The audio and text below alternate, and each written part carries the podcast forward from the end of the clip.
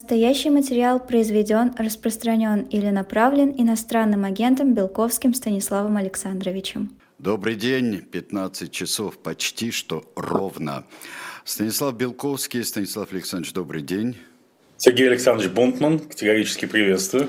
Да, и всех наших зрителей, которых вот уже почти миллион, 90, 999 тысяч 030 оказалось подписчиков канала. Так что миллион вполне может быть в ближайшие дни, не дожидаясь Нового года. Ну, Алексей Алексеевич Венедиктов говорит, что ему все равно.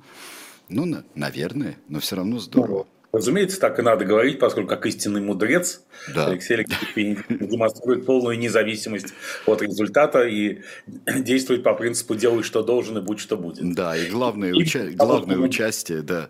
Вот, кстати... Потому что ему все равно миллион обязательно придет да. в преддверии Нового года, мы не сомневаемся. Да, так что, э, так что, друзья мои, ну, кстати, главное участие Слушайте, ну это, это безумие какое-то. Говорили о мутаборе, который мутабор, или и вообще, то есть из я превращаюсь, э, вот как у Гауфа. А, какой-то кошмар. Что, вот скажите, пожалуйста, Станислав Александрович, а, а, что, а, ну как это сказать так, страннее, так скажем, сама эта вечеринка удивительная, или э, покаяние за вечеринку по 21 минуте все записывают. Что, я не знаю, какой-то вообще... Ну, причем это покаяние не избавляет от ответственности. Абсолютно, смысле, да. Принцип волшебного слова «мутабор» полностью сработал. Да. Многие превратились из кареты в тыкву, а из больших звезд современного РФного шоу-бизнеса, в общем, в аутсайдеров, которые запрещены теперь к публичным выступлениям не только на телевидении, но и вообще. Тут же, кстати, 1 января вот, э, по итогам э, вечеринки в клубе «Мутабор» э, отменены полностью. И, кстати, это сбылся наш прогноз. Помните, ведь в прошлый раз мы говорили, что уголовное дело в отношении Николая Викторовича Баскова, его клипа «Странник», да, да, да. Не сюда. Но ничего не предвещает хорошего Филипп Бедросовичу Киркорову. Что, так сказать, пока шли за Басковым, я молчал, потому что я не Басков. Потом, когда пришли за Киркоровым, я, что я не Киркоров. Так вот, случилось, свершилось с Филиппом Бедросовичем. Да, согласитесь, это нетривиальное событие, равно как и с Димой Биланом, тоже большой звездой. А, Лолитой Милявской, их всех уже отменили полностью. Их вырезают из новогодних эфиров. Ну да, комиссар исчезает. Вы читали эту дивную книгу Дэвида Кинга? Да, естественно. Конечно, да. отменяют, отменяют э, концерты, кажется, навсегда, пока ей не помогло. А здесь еще 1 января отменят, видимо, Диму Маликова, Дмитрия Маликова. А что с э, ним-то? И певицу Ладу Дэнс, потому что уже вовсю разошлась реклама пижамной вечеринки, которая будет проходить. Ну а пижамные это что? Ну пижамные и пижамные это... Нет, ну это почти то же самое, это тоже почти... Не-не-не, пижамные, нет, это уж надо воображение иметь э, э чрезвычайно сильное, чтобы прижа, пижамную э, вечеринку приравнять к полуголой. Но на пижамной вечеринке еще заявлены э, все те же. Филипп Киркоров, Дима Билан и Лолита Милявская, которые уже отменены. Поэтому, мне кажется, здесь уйти от ответственности остальным тоже не удастся, поскольку, мне кажется, как и в ситуации с иноагентами, когда нельзя не только быть иноагентом, но нельзя и содействовать иноагенту ни в каких формах, нельзя вступать с ним ни в какие взаимодействия и садиться отдохнуть на одном гектаре земли русской. Так, мне кажется, в этой ситуации всякий, кто будет замечен на какой-то общей тусовке с канцелированными вышеперечисленными народными артистами, должен быть канцелирован сам немедленно.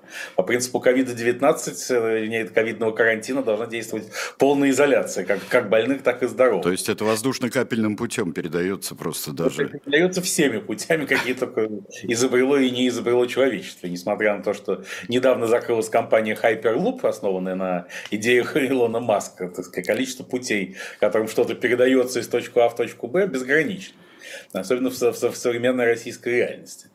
Тут уж действительно нужно вот э, учиться забывать телефоны, кого как зовут, переходить на другую сторону улицы, как это было в, со самые мрачные советские времена.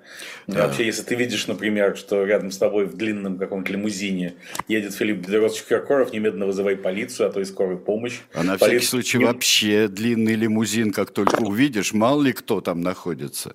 Ну, это, это смотря, если видишь, что Филипп Бедросович, если не видишь, по крайней мере, можешь ссылаться, что не видно, что там Филипп Бедросович. Можно уже, правда, это определить по запаху. Но это же, понимаете, это действительно событие глубокого революционного значения, потому что э, в шоу-бизнесе произошел радикальный переворот. Вот я по поручению Алексея Алексеевича Венедиктова несколько раз подряд смотрел новогодние голубые огоньки в прежние годы, еще до релокации. И э, убедился в том, что весь общий смысл новогоднего голубого огонька, а он бывает на всех основных федеральных телеканалах, на Первом, на России, на НТВ и так далее, э, в том, что время остановилось. Да. Что никогда не трансформируется в будущее. Потому что одни и те же артисты с одним и тем же репертуаром из года в год, много раз подряд. А, и, безусловно, основой основ бытия и сознания классического новогоднего ГНК была, как в Большом театре, квадрига. Алла Борисовна Пугачева, Филипп Бедросович Киркоров, Максим Александрович Галкин, Иван Андреевич Органт. Они, они были везде, они заполняли контрольный пакет э, эфирного пространства в Новый год. И вот сегодня впервые за всю историю постсоветской РФ их не будет, ни одного в эфире. Можете себе представить масштаб переворота? Нет, ну, меня очень ободрила Тина Канделаки. Я так расстроился, что никого не будет. Я ведь, э, конечно, каждый год смотрю «Огоньки», э, вот, и пересматриваю потом. Но а, Тина Канделаки сказала, что все будет гораздо интереснее, живее, лучше. Ну, ну, естественно, при такой-то смене составов. Правда, ничто не, не запрещает использовать дипфейки у упомянутых героев, потому что невозможно юридически доказать, что это они же, и даже в суд не подашь. Но не говоря уже о том, что российские суды готовы принимать любые решения. Это в уходящем году доказал очередной раз Верховный суд, запретивший несуществующее движение ЛГБТ. Да, запретить можно и несуществующее. Значит, естественно, никаких шансов участники квадриги на то, чтобы подставить свои авторские права на собственное изображение в РФ не приобретут. Но тут, кстати, корпорация Microsoft решила повернуть прогресс вспять. Так остановить развитие искусственного интеллекта и подала многомиллиардный иск компании OpenAI, создателю чата GPT, о том, что нарушили авторские права Нью-Йорк Таймс, потому что чат GPT обучался, значит, да, как говорится, я вырос на ваших песнях, э, вот как мог бы сказать я, Филипп Бедрос Чукеркорову. А, значит, э, э, чат GPT обучался на текстах Нью-Йорк Таймс. И э, в ответах теперь, вот когда чат GPT что-то такое рассказывает человечеству, там прям большие куски из Нью-Йорк Таймс это идут безо всякой ссылки, указания, откуда они взялись. То есть, иными словами, это действительно концептуальное сражение, потому что Нью-Йорк Таймс бросил вызов одному из важнейших двигателей современного прогресса – копипасту.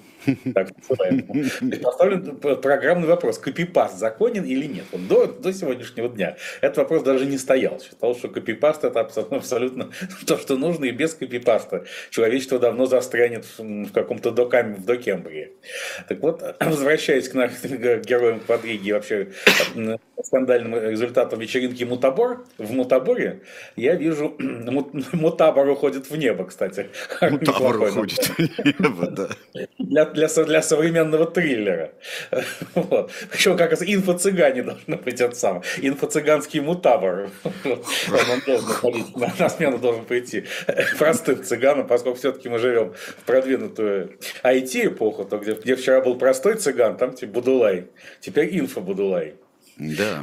Неплохое название для корпорации, потому что Буду э, – это символ будущего и одновременно напоминает китайское байду, а лай – это ложь. Ну, еще Вуду. Вся ложь будущего. Ну, там как, э, как в ВБ в, есть, э, как в испанском бывает некоторых, то может это Вуду еще ко всему.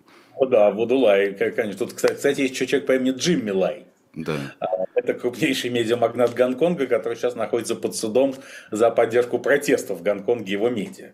Увенчивая тем самым известную доктрину «одна страна, две системы» и доказывая окончательно, что эта доктрина на практике не работает. Она не ну, работает. Мне... Одна страна, две системы. Вот не зря я печалился, когда спускали Union Jack в Гонконге в свое время. Говорили, все будет хорошо, все будет классно, все будет отлично. Ну да.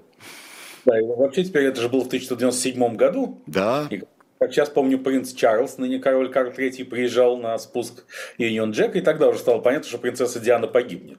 Она не переживет передачи Гонконга, поскольку, будучи дамой интуитивно одаренной, она понимала, к чему идет дело с этой одной страной две системы. Так вот, как Мотабор, уходящий в небо, дело в том, что Владимир Владимирович Путин в свое время дал понять, что демонстрировать обнаженное тело можно только людям, э, пребывающим в очень хорошей физической форме.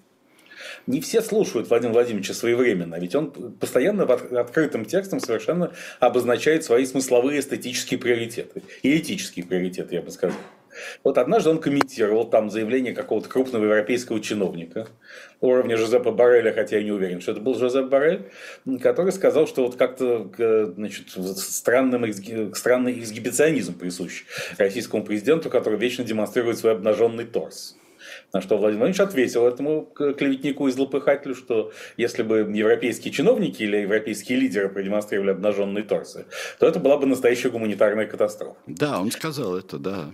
Да. да, и мы помним недавно, что э, мы помним за все последние годы, что как раз э, Владимир Владимирович не стеснялся своего э, высококачественного обнаженного торса.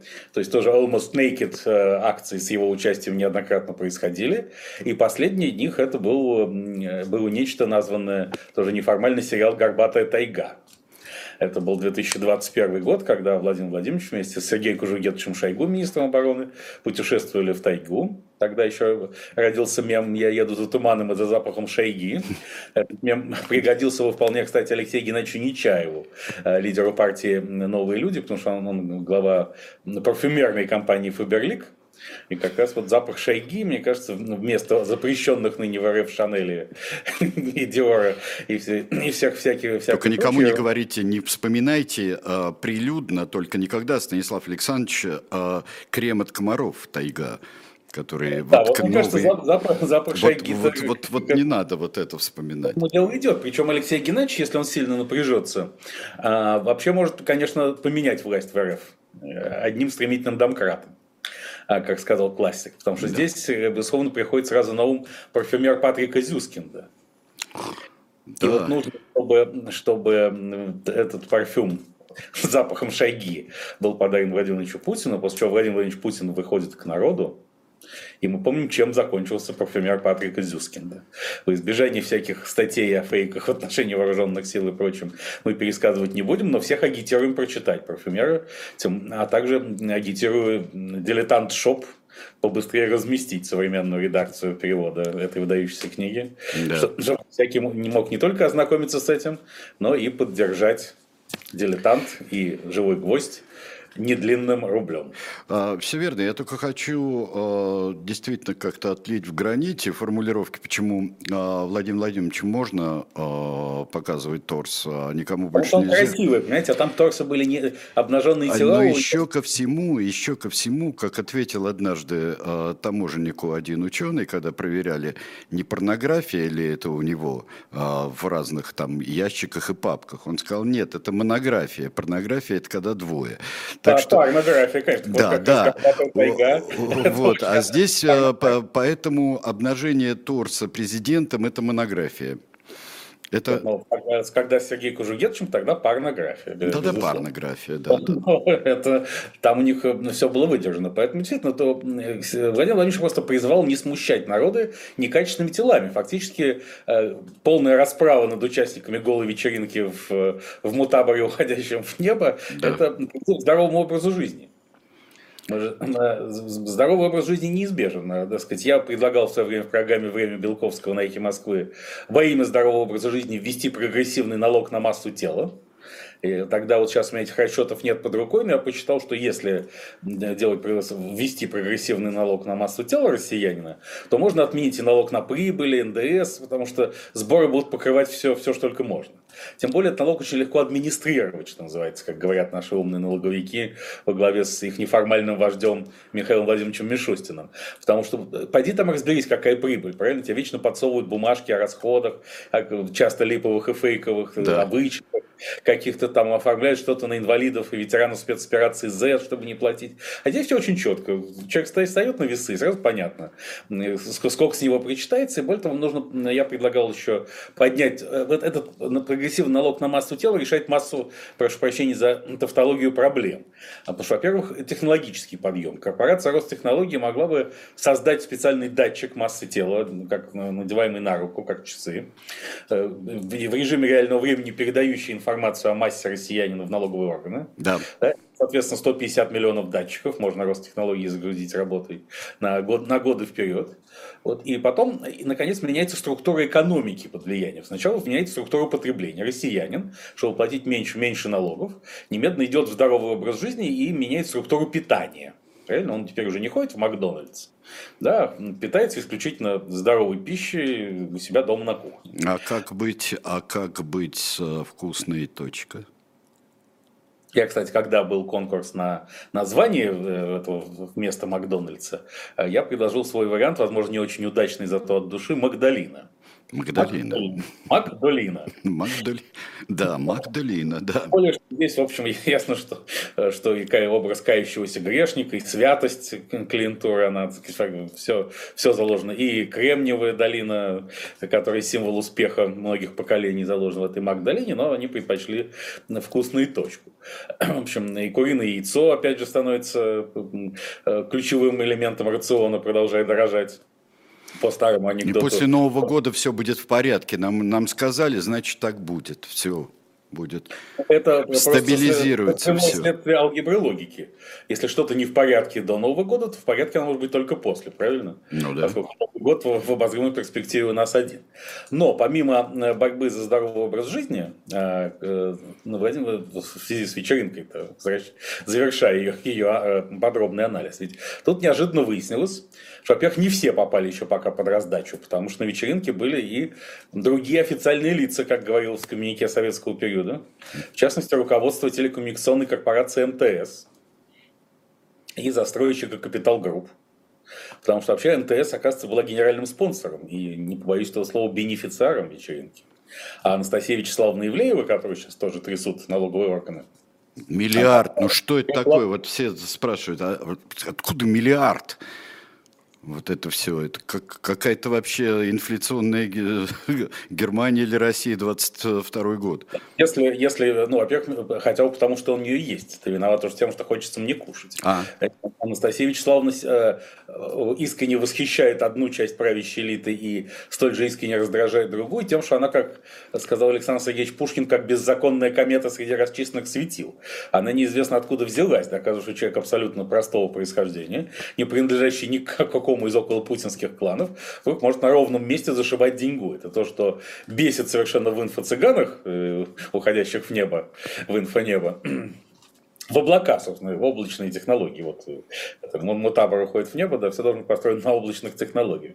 А, так и она. Поэтому надо все это отобрать. Деньги должны быть у кого надо. Да? Это нога у кого надо нога. Угу. Это точно так же обнаженный торс у кого надо обнаженный торс. Э, все правильно. Потому что если это действительно близок к Кремлю, к каким-то друзьям детства, юности и зрелости Владимира Владимировича Путина, то тогда понятно, откуда у тебя деньги. А если нет, да, вот, скажем, госпожа Блиновская Елена Олеговна, э, которая сейчас тоже проходит через горнило налоговых испытаний, она заработала не один миллиард э, все тех же недлинных рублей на э, марафоне желаний, так называемом. А сейчас сначала Михаил Владимирович, Владимирович господи, Михаил Владимирович Мишустин, а потом и лично вождь Владимир Владимирович устроили елку желаний. Это же явно конкурентный проект по отношению к марафону желаний. И ясно, что конкурента убрать э, совсем не грех любой, любыми методами, принятыми в современной и досовременной РФ. Правильно? Вот Блиновская бросила вызов первым лицам государства. Здесь же, причем, как выяснилось, э, мальчик Никита, который вот словал в живот Владимир Владимирович Путин еще в 2005, кажется, году, он э, по-прежнему существует в орбите президентского внимания и растет вниз. Вот как называл, как был этот герой Бенджамин Баттон, да, который да, да, да, да. родился стариком, а потом молодел. Вот с мальчиком Никитой от божественного поцелуя Путина 18-летней давности это и случилось, потому что выяснилось, что теперь мальчику Никите, который стал на несколько лет моложе, подарил Владимир Владимирович на елке желаний поход в Эрмитаж. И сейчас Владимир Владимирович, вы не видели, Сергей Александрович? Нет, нет, нет, нет, нет. Общение по телефону Владимир Владимирович сидел в кабинете в Кремле, или, по крайней мере, в некоем помещении муляже кремлевского кабинета, а на другом конце провода был мобильный телефон, там сидели мальчик Никита, помолодевший, э, несмотря на прошедшие 18 лет. 18 лет пролетели как один день, как говорил Леонид Ильич Брежнев, незадолго до, до, до окончания своей, не побоюсь слова, каденции. Вот. И, и там сидели его родители, родители, его сестра, все это было в Эрмитаже на фоне елки. Правда, где там такой угол Эрмитажа, что не поймешь, на самом деле это Эрмитаж. Как не поймешь, действительно ли это кремлевский кабинет президента с другой стороны.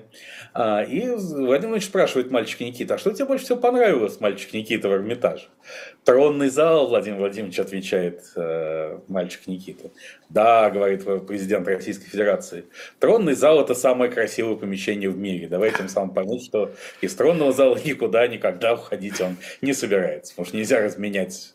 Ну вот. Поэтому тут э, выяснилось, что э, это может быть большим, история с мутабором, уходящим в небо, может быть большим наездом на корпорацию МТС, ее владельца Владимира Петровича Евтушенкова, который, если Анастасия Ивлеева, Ольга, как Елена Блиновская и так далее провинились тем, что беззаконно зарабатывали деньги под носом у тех, кто только имеет право их зарабатывать в современной РФ. И если президент любит певца Шамана, то зачем ему Киркоров?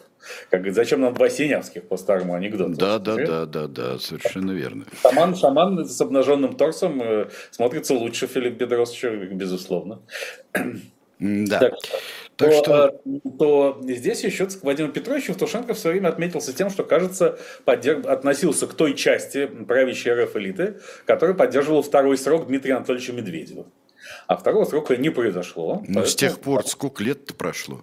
Владимир Петрович, ну, слушайте, ну, Владимир Петрович еще отделался легким испугом. Он всего лишь посидел под домашним арестом, отдал Башнефть свою, Роснефть, и на этом все успокоилось. Вот братья Магомедовы, которые тоже поддерживали э, э, второй срок Медведева, им повезло чуть меньше. Им, хотя повезло очень сильно, потому что им сократили тюремный срок, по-моему, с 18 лет до 17 с половиной, но все-таки это не, не Владимир Петрович. И вот с МТСом-то может быть какая-то какая загвоздка, так как рассказывают нам всякие дежурные конспирологи, мы, конечно, не склонны верить этой конспирологии, но все больше и больше уже слухов о том, что будет налоговая проверка не только Анастасии Вячеславовны Ивлеевой, но и МТС, всего этого вместе взятого, и, и даже, возможно, строительной корпорации «Capital Group», тоже представлены на этой вечеринке ни много ни мало супругу ее владельца Павла Тё. Это там люди корейского происхождения контролируют эту корпорацию еще со времен, когда ее неформальным бенефициаром, извините, что второй раз используют пошлое слово, считался пресс-секретарь э, Юрия Михайловича Лужкова, Сергей Цой. Сергей Петрович Цой. Да, да, Сергей Цой. Я хочу быть как Цой. Да. Ну, а... Кстати, как сказал другой Цой, угу. да даже не одна фамилия Сергея Петровича, война – дело молодых, лекарство против морщин. Поэтому э, приход шамана на место Киркорова более чем закономерен, если вечеринка в Мутаборе э, приложила э, эту, этому историческую колею, то так тому быть. У меня все-таки вопрос, а чем, чем думают мастера культуры? Вот, вот чем они думают, вот когда вот это все устраивают? Они ну, думают, что все так, как было, что ли? Да, ну, безусловно, а инерция, ну, чем думает Филипп Бедросович Киркоров, он на протяжении последних месяцев э, активно рассказывал публично. А он, он совершенно не скрывал того, что важнейший его творческий проект э, последних месяцев, э, это, как он, я сейчас его процитирую дословно, мне самому такая лексика не свойственна, но она не обсценна, ее можно использовать в эфире, то, что ему перешили жопу. А, значит, э, то есть он сделал пластику, так сказать, главный элемент у какого-то легендарного пластического хирурга на Москве, которого половина Москвы, опять же, любит, половина ненавидит, другая половина и говорит, что он всем все неправильно перешил, а вот та половина, которая правильно перешил, носит его на руках, а к первой половине относился Филипп Бедросович, который всячески показывал свои ягодицы везде, где только можно, и пока вот давал понять, что ради этого стоит жить. Ну вот, чем думали, это вспоминается, опять же, уже не, не свежий, но все еще актуальный анекдот о встрече Рабиновича и Хаймовича. И э, Хаймович говорит, Рабинович, вот э, у меня жена моя, Сарочка, спрашивает, а, а какая ситуация в экономике? А, а я хочу сказать, что в экономике полная жопа, но как-то неделикатно получается. Как бы мне об этом ей сказать? На что Рабинович говорит, ну, Хаймович, э, давай начни издалека. Спроси, Сарочка, а вот ты когда-нибудь видела Ким Кардашьян? Да. Вот то и творится. Ой, господи, помяни царя Давида и всю кротость его, как, как говорили пираты в фильме Вайнштока. Да, почему-то. А, я не знаю, какая кротость была в царя Давида, вот, но помянуть стоит. А, вообще, мне кажется, что полное какое-то безумие наступает, и уже давно наступило. Какое-то совершенно... Мы живем или в радиодеталях Ореха и Александрова, или в фильме «Бразилия» Терри Гиллиама. Кстати, там тоже была э, битва э, косметических хирургов, вот, которые все ухудшали и ухудшали пожилых дам. А, я не знаю, что-нибудь, вот что-нибудь хоть... А, э, нет, еще помните, тут, тут очень напрашивается э, культовый фильм Земекиса «Смерть ей к лицу». Да, да, да, да, да. Брюса Уиллиса, да, потому что «Смерть ей к лицу» – это, в принципе, девиз современной РФ, поскольку именно 2023 год ознаменовал внедрение в РФ культа смерти. Эм, теперь стало окончательно ясно, что главная и единственная цель, миссия, жизненное задание многонационального РФ человека – это умереть за Владимира Владимировича Путина, а сам Владимир Владимирович Путин никогда не умрет, поскольку всем, всей этой энергией умирающих он напитается как молодильными яблочками.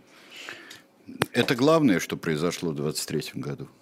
Ну, Культ не только, мы любим их не только уходящий год, не только за это, но, по крайней мере, это стало ясно. Я, конечно, мрачно порадовался, потому что я предлагал программу, общенациональную программу «Русская смерть» еще в 2009 году. Правда, это, казалось, было в таком сатирическо-ироническом ключе, а потом это стало на полном серьезе. Вы накликали. Вы накликали, да, я время, кстати, я, я, я имею чем гордиться, как сказал поэт. Я все время предложил э, на, перед выбором 2003 года Коммунистической партии Российской Федерации слоган для ее кампании в интернете «Накликай победу».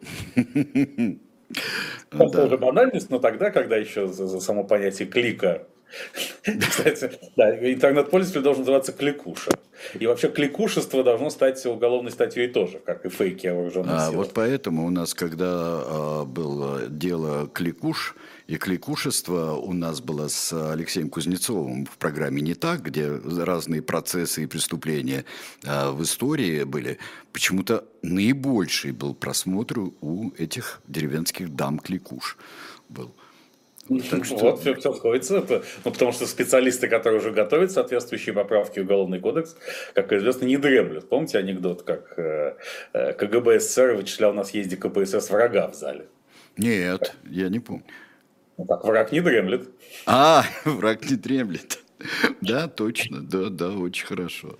А, ну, вообще, это особое искусство, особенно в президиуме было спать с открытыми глазами. Вот. Да, но тут я не могу не рассказать один из своих любимых анекдотов на эту тему. А, как, как, значит, он такой на грани фола, но, но вполне в рамках. Сидит Леонид Ильич Брежнев в кабинете, и, значит, заходит к нему помощник Александр Фагентов и говорит, Леонид Ильич, а, вам звонит Марья Ивановна. Марья Ивановна, говорит Леонид Ильич, что-то я не припомню Марью Ивановну. А что, что так? Ну, тут такое деликатное дело, говорит Александр, помощник. А, я бы, конечно, не стал даже докладывать, но она утверждает, что вы с ней спали вместе. Я с Марьей Ивановной? Ну, давайте поговорим. Значит. А, да, Марья Ивановна. Дорогой Леонид Ильич слушает. А, Леонид Ильич, это Марья Ивановна. Мы с вами спали вместе, вы не помните? Нет, Марья Ивановна, когда, где? Ну как, где? На 25-м съезде, вы в президиуме, я в зале. Да, да. Ой, господи. А, непонятно совершенно, вот куда это все, все пойдет. Вообще, каждый месяц, даже каждую неделю, такое ощущение, что конечная остановка, дальше ехать некуда, а все едут и едут и едут и едут. Ну, мне просторы русской земли не охватны, именно поэтому, видимо, надо присоединять новые дополнительные территории, чтобы было куда было еще ехать. куда ехать, да. Про то, что, так сказать, хтонические варианты мы с вами обсуждали в этом году, в 2023, э, в, наш, с вами, в нашем с вами sit-down шоу, а, э, что, сказать, был вариант проложить метро из Москвы до Киева и направить туда доблестные отряды Рамзана Ахматовича Кадырова для захвата офиса президента Украины. Конечно, там под землей это, царит очень бурная жизнь, которая все больше и больше выходит на поверхность. И, конечно, а нет, просто звезды вчерашнего дня, не очень поняли, что когда что-то называется тоталитаризмом, то оно и работает как тоталитаризм. Ну, и, сказать, э, что так, господин Путин произошла чудовищная ошибка, уже не работает, не действует.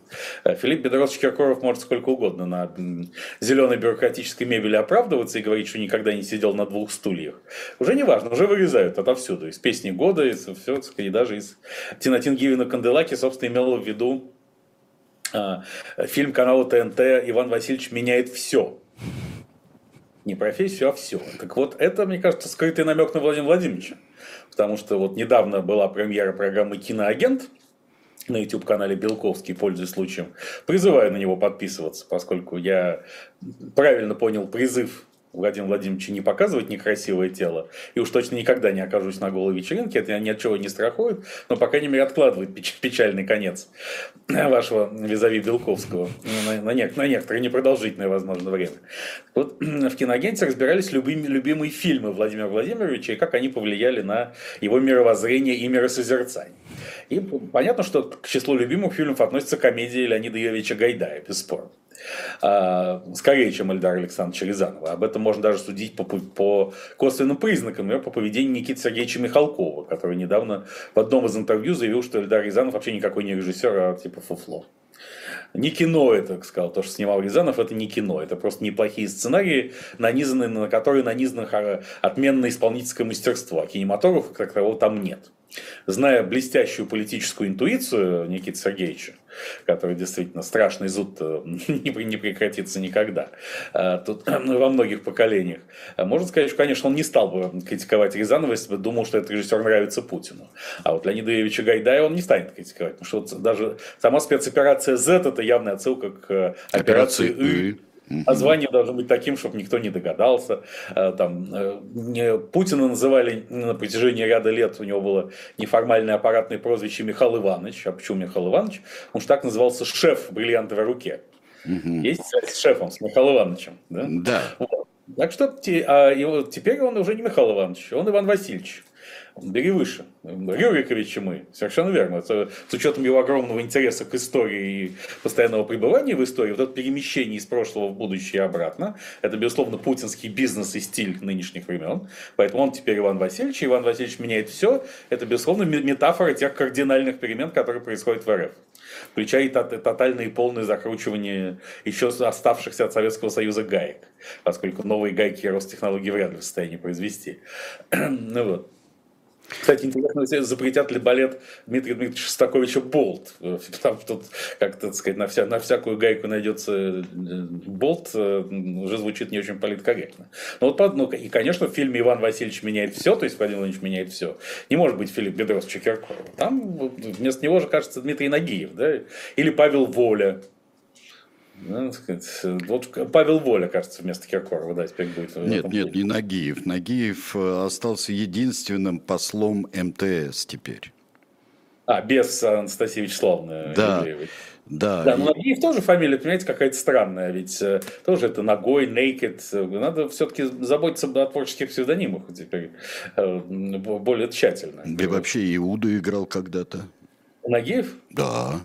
Он же играл в «Мастере и Маргарите». Э, а, это вот в последнем Бортко. У Бортко он играл две роли. Он играл Иуду, чем замечательно. И не менее замечательно он играл барона Майгеля.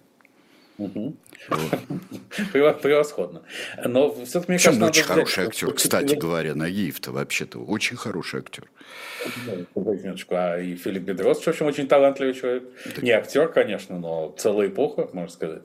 Э, я твоя мышка, я тебя съем. Помните, моя любимая песня «Жизнь передышка в море проблем», которая может стать э, гимном сегодняшнего Филиппа Бедросовича осознавшего и ощутившего, где он в конце концов оказался, несмотря на всю свою последовательную поддержку спецоперации Z с самого ее начала. И да. что помогли мы его ляхи? Нет, не помогли, потому что, как доказывает весь опыт мирового тоталитаризма с незапамятных времен, э, умри ты сегодня, а я завтра. Вот слоган тоталитаризма и сакральное слово пацана. А, поэтому, так сказать, ничего, ничего, спастись от тоталитаризма невозможно. Его, конечно, можно рассчитывать пережить чисто физически, но сказать, это уже отдельная песня, и можно даже сказать отдельная песня песни. Ну да, как э, часто упоминаемый нами сейчас Аббат Сиес, который сказал, что вы делали во время террора, я выживал, говорил он. Вот. А, друзья мои, я представлю книжку. У нас э, э, книжка вот э, ту, которая горячо любимого нами с, с Станиславом Александровичем Генри Киссинджера. А, книга – это «Мировой порядок». А, мировой порядок и упоминание о том, что мировой порядок э, периодически рушится или иссыхает, или ветшает, или обрастает ракушками. И поэтому очень вовремя надо понимать, когда он меняется. Вообще это в, в чрезвычайно удобном издании, в неоклассике Генри Киссинджер и среди тех книг, которые изменили мир, не знаю насколько, но во всяком случае сам он менял э, мировой порядок и устанавливал неоднократно, как мне кажется. В общем, при Киссинджере порядок был. Да. Э, при Киссинджере. Киссинджера на вас нет теперь можно сказать, да. А, кстати, в сети разошелся популярный ролик э, э, с Сталин на вас нет, где Сталин появляется в конце ролика и всех расстреливает. При этом Сталин тоже Иосиф Виссарионович с обнаженным торсом. Да, да, замечательный такой вот совершенно, как Рэмбо. Он там э, вот такой с трубкой в зубах. Вот, просто, просто прекрасно. И, даже не, не только как Рэмбо, но в контексте Мутабара и даже как Рэмбо. Как, а, а вот не надо, вот, а, вот, а вот не надо. Это, это святой. Человек, кстати, сделал все почти там 18-20 лет и все. Он стал... Ну, поэтому и ходили слухи, что писал за него Верлен. Ну, конечно, ну да, ну да. Нет, не писал, это могу сказать точно. Совершенно. Нет, не писал. Какие бы слухи а, не ходили. А, книги этого подонка, какой Киса, был еще та гнина. Но я, а, да, он был а, сложный человек, Генри Киссинджер, и много чего наделал и наворотил и наговорил вот в свое время. Вот для того, чтобы понять, так это или не так, надо читать не эту книгу, а, не эту книгу, а надо читать вот два кирпича здоровенных, вышедших на русском языке. Это а, его воспоминания. Его воспоминания надо читать. Вот. А, так что вот так. Что еще? А, что мы можем сказать? Вот а, достаточно бурные события происходят сейчас а, в, а, в ходе а, СВО. С одной стороны, объявили о взятии того, что когда-то было Маринкой, Э, а с другой стороны, там как-то в Феодосии очень нехорошо все получилось э, с двумя кораблями. Вот. Да. Один Что, серьезный, знаете, другой не очень, да. Что э, за утоплением большого десантного корабля Новочеркасск в Феодосии стоит лично Ксения Анатольевна Собчак. Вы об этом не слышали, нет? А, нет. Нет. Это официально объявил ключевой кремлевский пропагандист Владимир Рудольевич Соловьев. Так опять же, по стопам э, вечеринки в Мутаборе, но тем не менее. Э, ну, в общем, да. То есть, конечно, становится понятным, что сухопутное контрнаступление вооруженных сил Украины не удалось в 2023 году, и теперь Украина должна переходить к эшелонированной обороне. Но э, с Черноморского флота от этого не всегда легче, и он все, все больше передислоцируется в Новороссийск. То есть как-то в Крыму пока в ближайшие годы ему будет очень неспокойно. А, ну, на, на этом фоне возникают всякие теории, распространяемые ключевыми мировыми СМИ, о том, что Соединенные, что прекращение огня не за горами. И мы с вами говорили в наших прежних выпусках, это подтвердила газета Нью-Йорк Таймс, та самая, которая сейчас хочет э, аннулировать копипаст в глобальном масштабе, э, что сказать, Владимир Путин хотел бы прекращения огня где-то перед президентскими выборами, то есть приблизительно ко второй годовщине спецоперации Z. Потому что, хотя жизнь человеческая стоит не, не очень дорого в РФ, не больше, чем 7 миллионов рублей, но все-таки жертв уже довольно много. И 33 человека, пропавших без вести на корабле Новочеркасск, мы сами понимаем, что они не то чтобы сильно пропали без вести, а что это эфемизм такой а, в эти времена. Ну, и, да, впрочем, не только в эти, что, чего уж там. Нет. Да, поэтому прекращение огня и начало каких-то переговоров в 2024 году так или иначе вполне возможно, потому что у, у Украины с ресурсами не все очень хорошо. Сейчас вышел драконовский законопроект о мобилизации, который призван... Это проект, э, это проект э, закона, и он пока не принят.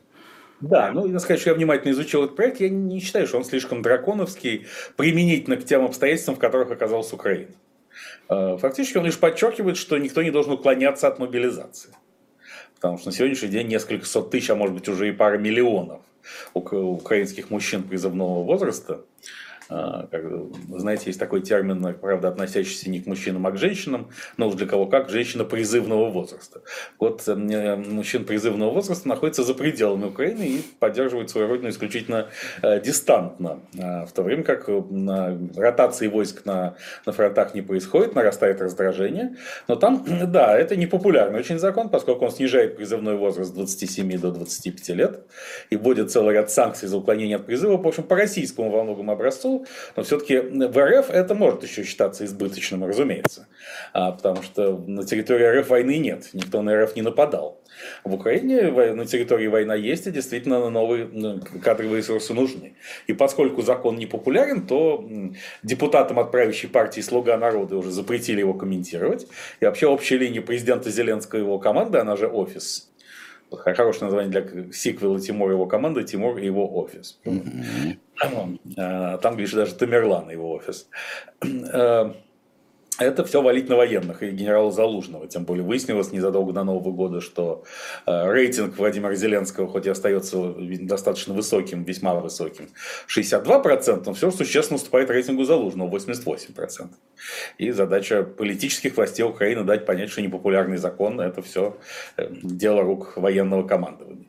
А депутатка украинского парламента Марьяна Безуглая, которая неформальный рупор офиса президента в борьбе с Залужным, э, тут красочно сказала, что каждые пять минут Украина теряет бойца убитым или раненым.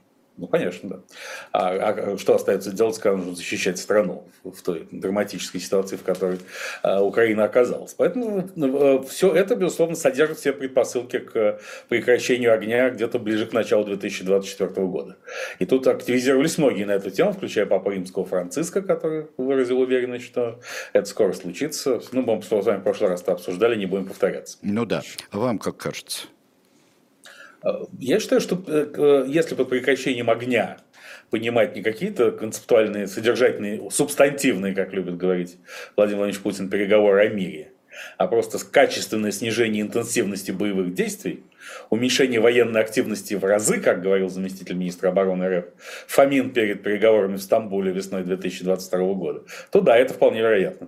Просто с точки зрения ресурсного подхода, чтобы дальше продолжать боевые действия высокой интенсивности, э, обе стороны не хотят, э, и, а Украина может в меньшей степени гораздо, чем РФ. А, вот скажите, а что ж тогда, вот тогда, наверное, а, получается то, о чем как бы говорил э, Владимир Владимирович Путин председателю СИ. То есть, что он э, будет воевать пять лет. Ну, это неизвестно, насколько это достоверно. Это передал да, агентство абсолютно. Никей, Никей Никей Азия. Откуда он об этом узнал и сообщил ему это Путин, председатель СИ или кто-то еще, мы не знаем. Но Владимир Владимирович, собственно, в том числе устами Дмитрия Анатольевича Медведева, своего супербизона, в очередной раз сказал, что сколько надо, столько воевать и будем, до бесконечности. Вот только 500 тысяч контрактников-добровольцев у нас пополнило ряды э, за последнее время, и рано или поздно там русские города э, Одесса, Днепропетровск, э, Днепропетровск, это в трактовке он, господин Медведев, на самом деле он называется давно уже Днепр, Харьков и даже Киев будут освобождены. Это понятно, что у нас ресурсов много, у нас, так сказать, мы, экономика стабильна, и, и скоро яйца подъедут из, из Турции и Азербайджана, которых нам так не хватало, и, в общем, и, и людские ресурсы наши неисчислимы. Вот. Но, с другой стороны, если не в пропагандистском исключительно измерении это рассматривать, а в практическом, пропагандистская пугалка понятно для чего? Для того, чтобы именно потом вынуть из ящика, из шляпы этого кролика прекращение огня и сказать, ну нет, давайте все-таки, чтобы не пять лет, лучше побыстрее. Ну да. А, но если будет э, снижение интенсивности, предположим, а не какие-то субстантивные переговоры, потому что одно без другого вообще-то очень слабо возможно, а, то внутренняя политика будет оставаться в России и развиваться в том же направлении, в котором развивается сейчас. Несомненно, вне всякой зависимости от ситуации на украинских фронтах. Гайки будут не дозакручены, только закручиваться. А, потому что Владимир Владимирович Путин, который ведь не собирался увязать в большой войне, он проводил спецоперацию, действительно, как мастер спецоперации с целью взять за три дня Киев под контроль, а потом еще за пару недель всю Украину. И, кстати, к, вы знаете, что программа «Не так», к которой вы имеете отношение, да. это скрытая форма пропаганды Виктора Владимировича Медведчука Mm. Возможно, вы об этом не задумывались, Сергей Александрович? Нет, потому... нет, как-то надо спросить у Кузнецова, может, он знает. В Украине в 2006 году э, Медведчук именно вернее, возглавлял список Леонид Макарович Кравчук, бывший президент страны, но создал, э, Медведчук именно создал блок, который назывался «Не так». А почему не так? Потому что один из базовых слоганов кампании Виктора Ющенко, президентской кампании в 2004 году, был «так». Так по-украински это «да». Да да? Так вот не так, это, это Медведчук. Так, видите, пропаганда просто лезет изо всех щелей, даже когда мы на это не обращаем внимания. Вот, хотел сделать, сделал президента бы э, Украины Медведчука и так далее, но потом случилось то, что случилось, долговременные боевые действия, не всегда успешные для РФ войск. А, и как-то 2022 закон, э, год заканчивался на такой грустной минорной ноте. А сейчас, год спустя, выяснилось, что не война большая, это прекрасно, потому что можно решить все внутриполитические проблемы. Что это оптимальный режим функционирования этого типа системы, этого типа власти, этой абсолютной монархии с богоданным монархом, стоящим над законом и над, над человеческим и божеским. А и, можно просто изгнать из страны всех, кого не устраивает война и тоталитаризм. Совершенно на законных основаниях основаниях. А это то, о чем Владимир Ильич мечтал, просто ему не хватало системы поводов и причинно-следственных связей, чтобы все это реализовать. И вот оно привалило. Ну да, зато есть причинно-следственный комитет у нас. Да, а, да. И, знаете, конечно, это будет развиваться, но вот а, а, какой-то смысл, а, вот кроме я бы сказал, просто праздника, праздника продления и праздника восторгов, э, имеют президентские выборы, о которых почему-то продолжают спорить? Это важно, важнейшая составная часть государственного ритуала. Да, потому что стабильность в стране невозможна без неукоснительного соблюдения этого ритуала, и поэтому надо раз в 6 лет проводить референдум о легитимности абсолютной монархии, в чем и состоит э, практика политический смысл этих выборов. Естественно, это не выборы из нескольких кандидатов. И, собственно, чего другие кандидаты и не скрывают. Да, то есть мы впервые пришли к ситуации, когда э, абсолютно чистой, незамутненной правды. Действительно, страна очистилась э, благодаря спецоперации Z, потому что теперь даже в шутку и понарошку кандидаты в президенты не заявляют, что они собираются победить или, или хотя бы критиковать основного кандидата. И Николай Михайлович Харитонов, который сказал, что нет, критиковать Путина он не будет, потому что не в этом смысл президентской кампании. И Леонид Эдуардович Слуцкий, и в выдвинутой партии «Новые люди» господин Дованков, нет, нет, который вообще расхохотался, когда его спросили, собирается ли он побеждать. Все, все они, так сказать, э, абсолютно откровенно говорят, что подыгрывают главному кандидату, и в этом единственный смысл э, их участия в выборах. А вот Алексей Геннадьевич Нечаев, который находится на грани смены власти в РФ благодаря своему парфюму «Запах шайги», с действием имени этого самого парфюмера Горинуя, и, кстати, международная версия может называться Гриной. Эм, значит, он, э, э, он более витиевато на эту тему высказался. Он сказал, что это вот на Западе принято играть э, в какие-то азартные игры, где мог с нулевой суммой. А я специалист по игре в в ГО, сказал господин Нечаев. А в игре в ГО могут выиграть все сразу. Ах, вот у нас как. такие выборы, на которых побеждают все сразу, и по-своему он прав, конечно. Ну, то есть, корпорация Фаберлик получит какие-нибудь государственные заказы большие. Это, это выигрыш, выигрыш, да? Просто... Э, За участие а в, этом, э, в этом товарищеском матче? Да, разумеется, но, но как, все, все заработают что-нибудь э, вполне прилично, так сказать, э, или, по крайней мере, будет отложен тот момент, когда вас застукают на вечеринке в каком-нибудь еще не до конца закрытом полуголом клубе. А что ж тогда не всех допускают? Ну, нет, ну, допускают, это нога у кого надо нога, опять же, возвращаемся. А, опять же, да? Зачем всех допускать? Зачем допускать Екатерину Сергеевну Дунцову? Э, у меня просто ну, камень с души упал, когда ЦИК, я отказался ее регистрировать инициативную группу, потому что развеялись все мрачные слухи о том, что кто-то там в Кремле за ней стоит. Нет, никто. А, все по-честному. И это всегда приятно в наши времена, что какая-то политика э, может делаться и по-честному, и Екатерина Сергеевна даже собирается регистрировать партию. Вам же не удалось, Алексей Алексеевич, чем убедить Григория Алексеевича Явлинского выдвинуть э, Екатерину Сергеевну. Как ни старались люди, э, и дальше целый роман «Воскресенье». Не получилось. Ну, разумеется, а как? Мы же ее не знаем, как говорится. Нет, ничего не получилось. А, ну и как-то я все-таки склонен верить, что это, в общем-то, постыдная вещь участвовать в таком, в таком мероприятии для серьезного, для человека, который себя уважает как политика, а не как э, э, фигуранта государственного дела. Ну, а как, какие у нас могут быть политики, особенно во времени войны? Здесь нация должна быть консолидирована вокруг вождя. И здесь э, ну, непревзойденным мастером жанра остается Геннадий Андреевич Зюганов. Вот я обращаю всеобщее внимание на то, что теперь, возвращаясь мысленно в, в, на 27 лет назад, практически на целый возраст Лермонтова. А да. возраст Лермонтова важное явление, поскольку выяснилось, что Михаил Юрьевич Лермонтов любимый поэт теперь Владимира Владимировича Путина. А, потому что вот это желчь, одиночество, печоринщина, как мне хочется смутить веселый стих и бросить им железный стих, облитый горечью и злостью, это явно то, что хочет Путин адресовать Западу в главе с США. А. а там не случайно. Так вот, на Лермонтовский, на Лермонтовскую жизнь Лермонтова назад, в 1996 сколько было разговоров, что Борис Николаевич Ельцин может проиграть президентские выборы, и не надо ему туда идти. идти. А Борис Николаевич с его звериной интуицией, не подводивший его практически никогда, прекрасно понимал, что проиграть он не может. Потому что у него главный соперник Геннадий Андреевич Зюганов. И когда такой соперник является на матч с глубоким внутренним ощущением неизбежного поражения, как тут не выиграть? Тут как ни старайся, не, не проиграешь. А бывает, вот. бывает, что сами себе голос забьют. Бывает, вообще опасно это дело. И э, какой опасности подвергался Геннадий Андреевич Зюганов. А вдруг там действительно сами себя ну, забьют? Ну, какая бы опасность не, не грозила тогда Геннадию Андреевичу, а, это не что, как мы теперь знаем, по сравнению с тем, что Владимир Владимирович, с той опасностью, которая грозит Владимиру Владимировичу.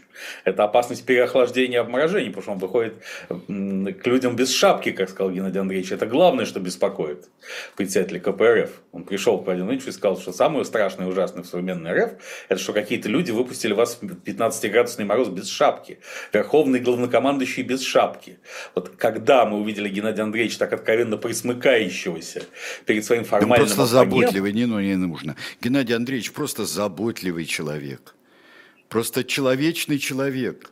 Ну, не самый, конечно, самый там лежит, где полагается, а вот... Нет, нет, нет, подождите, там кто где уже лежит, неважно.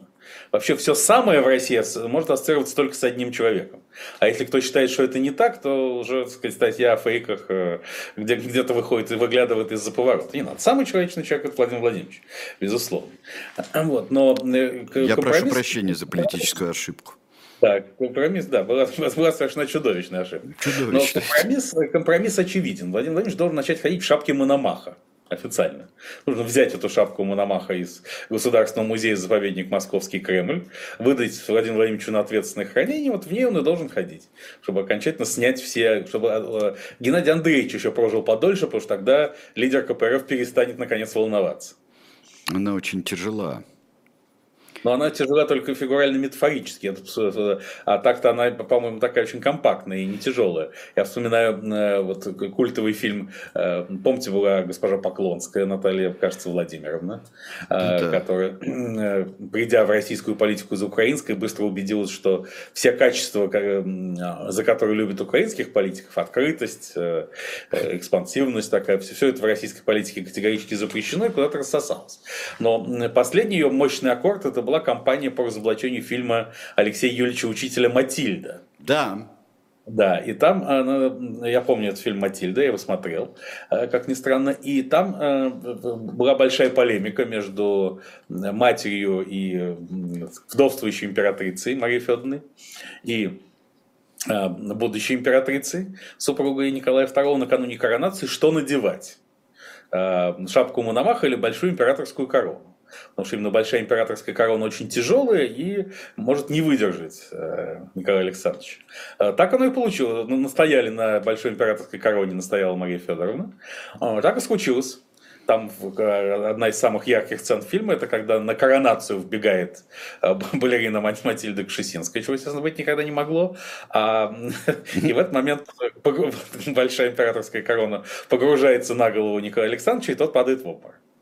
А, так что здесь, вот если в большой императорской короне ходил Владимир Ильич Путин, это был бы перебор, а шапка Мономаха в самый компромиссный раз. Тем более, что подчеркиваю, что это мономах. Моно, да, опять же. Мономах, не да. Парно, парно, не парнография, а моно. Да, да. Да, в общем, да, в общем, все имеет глубокий символический смысл. А, вот. А, продвигается, продвигается дальше православный шариат, а, вот, и дресс-код соответствующий. Повеяло, я не знаю, наверное, из открытого окна повеяло, что девочкам брюки запретят в школе. Нет, вообще, мне кажется, действительно, дресс-код, ну, э, на самом деле, э, Владимир Михайлович Гундеев, также известный как в определенных кругах, как патриарх Кирилл, э, потерпел большое аппаратное поражение, потому что провалился его проект полного запрета абортов. Видимо, Владимир Владимирович как-то съехал с темы, по крайней мере, в преддверии выборов. А, ну, поэтому надо как-то это компенсировать. Ну, действительно, если Алексей Геннадьевич Нечаев будет на парфюмерной ниве компенсировать участие кандидата новых людей в выборах, то РПЦМП должна стать большим домом моды. Э, вот я в свое время я считал и считаю, что со временем священник и психотерапевт сольются в единую специальность. Mm. Вот пока, пока этого не случилось, э, клирики РПЦМП могут стать демонстраторами одежды, а ряса стать, собственно, школьной формой. Почему нет? Тем больше тут э, действительно все равно, что там под рясой. И мальчики, девочки. Да? Это какая... нехорошо. Какая в некотором смысле вот разница? Это нехорошо. Это вот я считаю, что это не одобрит. Вот а, как единую форму. Рясу как единую форму нет. Нет, не одобрит. Нет, судя по всему. Вот что-то мне подсказывает, что не одобрит это. От чего же, Сергей Александрович? А, потому что здесь у нас э, тогда пойдет вот это смешение, это будет противоречить э, запрету давать имена, э, по которым непонятно мальчик или девочка. Вот здесь нет, должно быть очень понятно, все-таки мальчик или девочка все-таки ну, очень должно быть да, понятно. Так, для, для этого существует бэджи с надписью «мальчик». А, с надписью «мальчик», да. А, потому что, э, когда одевается в, э, в рясу, например, для этого существует, для отличия существует борода. А у мальчиков она не сразу растет почему-то кстати Нет, говоря. Во-первых, а, всякий мальчик может побрызгаться одеколоном а, запах шайги от э, господина Нечаева, и борода начнет расти с утроенными темпами. Но в крайнем случае можно выдавать накладные бороды в школах, а почему нет? Это же стимулирование промышленности. А это транс... трансвестизм? Как, почему? Если мальчику выдают бороду, нет. Это просто приготовление ко взрослой жизни. Ну, вообще, мне кажется, что это достойно большой дискуссии. Да, здесь должен в нее включиться, безусловно, э, президент Федерации еврейских общин Александр Борода, конечно. Единственное, что да, по, по, если бы, конечно, Верховный суд не запретил ЛГБТ плюс, несуществующий в РФ и так, то э, можно было бы сказать, что борода это на определенном сленге жена гея фиктивная. Да, да, да. Вот... это никогда уже не будет обсуждаться публично, то все, все будут воспринимать бороду только в, в первозданном смысле, в одном единственном, в моносмысле. Тут, мне кажется, раздача накладных бород в школах, э, кроме того, когда юный ученик в бороде, э, мне кажется, что он э, более серьезно относится и к себе, и ко всему, что обсуждается. И привыка, привыкает к ношению бороды ну, вообще. И потом, когда ты в бороде и рясе, что ты там пойдешь в футбол играть или заниматься всякой ерундой, нет, а так просто это, так сказать... Э... Ну, в общем, мне кажется, что это э, достаточно тяжело будет проходить этот закон. Ну, посмотрим, да. В общем, ну, да, наверное, как минимум просто, это Я не знаю, первое может быть, второе, третье, вот не знаю, мне кажется, что здесь это достойно э, размышления. Ну, э, ну что же, э, друзья, мне кажется, что мы подходим к, финальну, к финалу финальной передачи «Сидаун Шоу» Станислава Белковского, Сергея Бунтмана. Здесь встретимся уже в следующем 2024 году, хотя говорят, что мы встречаем 2042 в отличие от всех, да, вот э, в память о, Владимире Николаевиче Войновиче. Вот, Нет, ну, 2042 мы давно уже встретили. Да вот, мне кажется, знаю. тоже. Мне в кажется, что это было. мы оказались давно, и потом по Войновичу 2042 – это год великих революционных перемен. Таких больших надежд на 2024 все-таки я бы не возлагал. Ну да, ну какой-нибудь 2041 все-таки. Ну, тоже как не очень. По-прежнему остается возлагать только надежды на э, логику мрачного семилетия, поскольку мрачное семилетие э, увенчивало правление Иосифа Виссарионовича Сталина 1946-1953 годы, Николая I, который был первейшей ролевой моделью Владимира Владимировича. А, и если следовать этой логике, то все закончится. А что закончится, даже страшно сказать, чтобы не попасть под еще Ой, не, не надо. Ой, не надо. 2028 все закон, 2028. Потому что в 2021 началось последнее мрачное семилетие, но мы также 2023 год нас научил очень важной юридической категории – длящееся действие. Даже если до вступления в закон и силу ты что-то сказал, но это где-то зафиксировано в интернете, это все равно, что ты сказал уже после вступления закона в силу. Поэтому всякому длящемуся действию есть длящееся противодействие в виде молчания. Ну да, и мне кажется, что в этом смысле можно понимать еще здесь э, обратный путь или ингибитор развития, а также роста мальчика Никиты. Вот здесь это... это... Главное, чтобы не ингибитор Хелена Стараза. Боже мой. Вот, Помните, вот. такое? Да, да, да, да, да, да, да, да, да, да, да. Алексея Анатольевича Навального, который наконец доехал, Ой, к счастью, целым и невредимым, мы надеемся, до поселка Харп, да. овеянного славы Платона Леонидовича Лебедева. О, Господи. Ой, ну что ж, будем надеяться на что-нибудь хотя бы. Вот. А что нам еще остается делать? Это последний наш бизнес, надежда. Наш компас земной, как известно, а удача – награда за смелость. Награда за смелость. Спасибо большое, с наступающим, Станислав Спасибо Александрович. Большое, Сергей Александрович Белковский и Бонтман были с вами. С Новым годом. Ура. До свидания.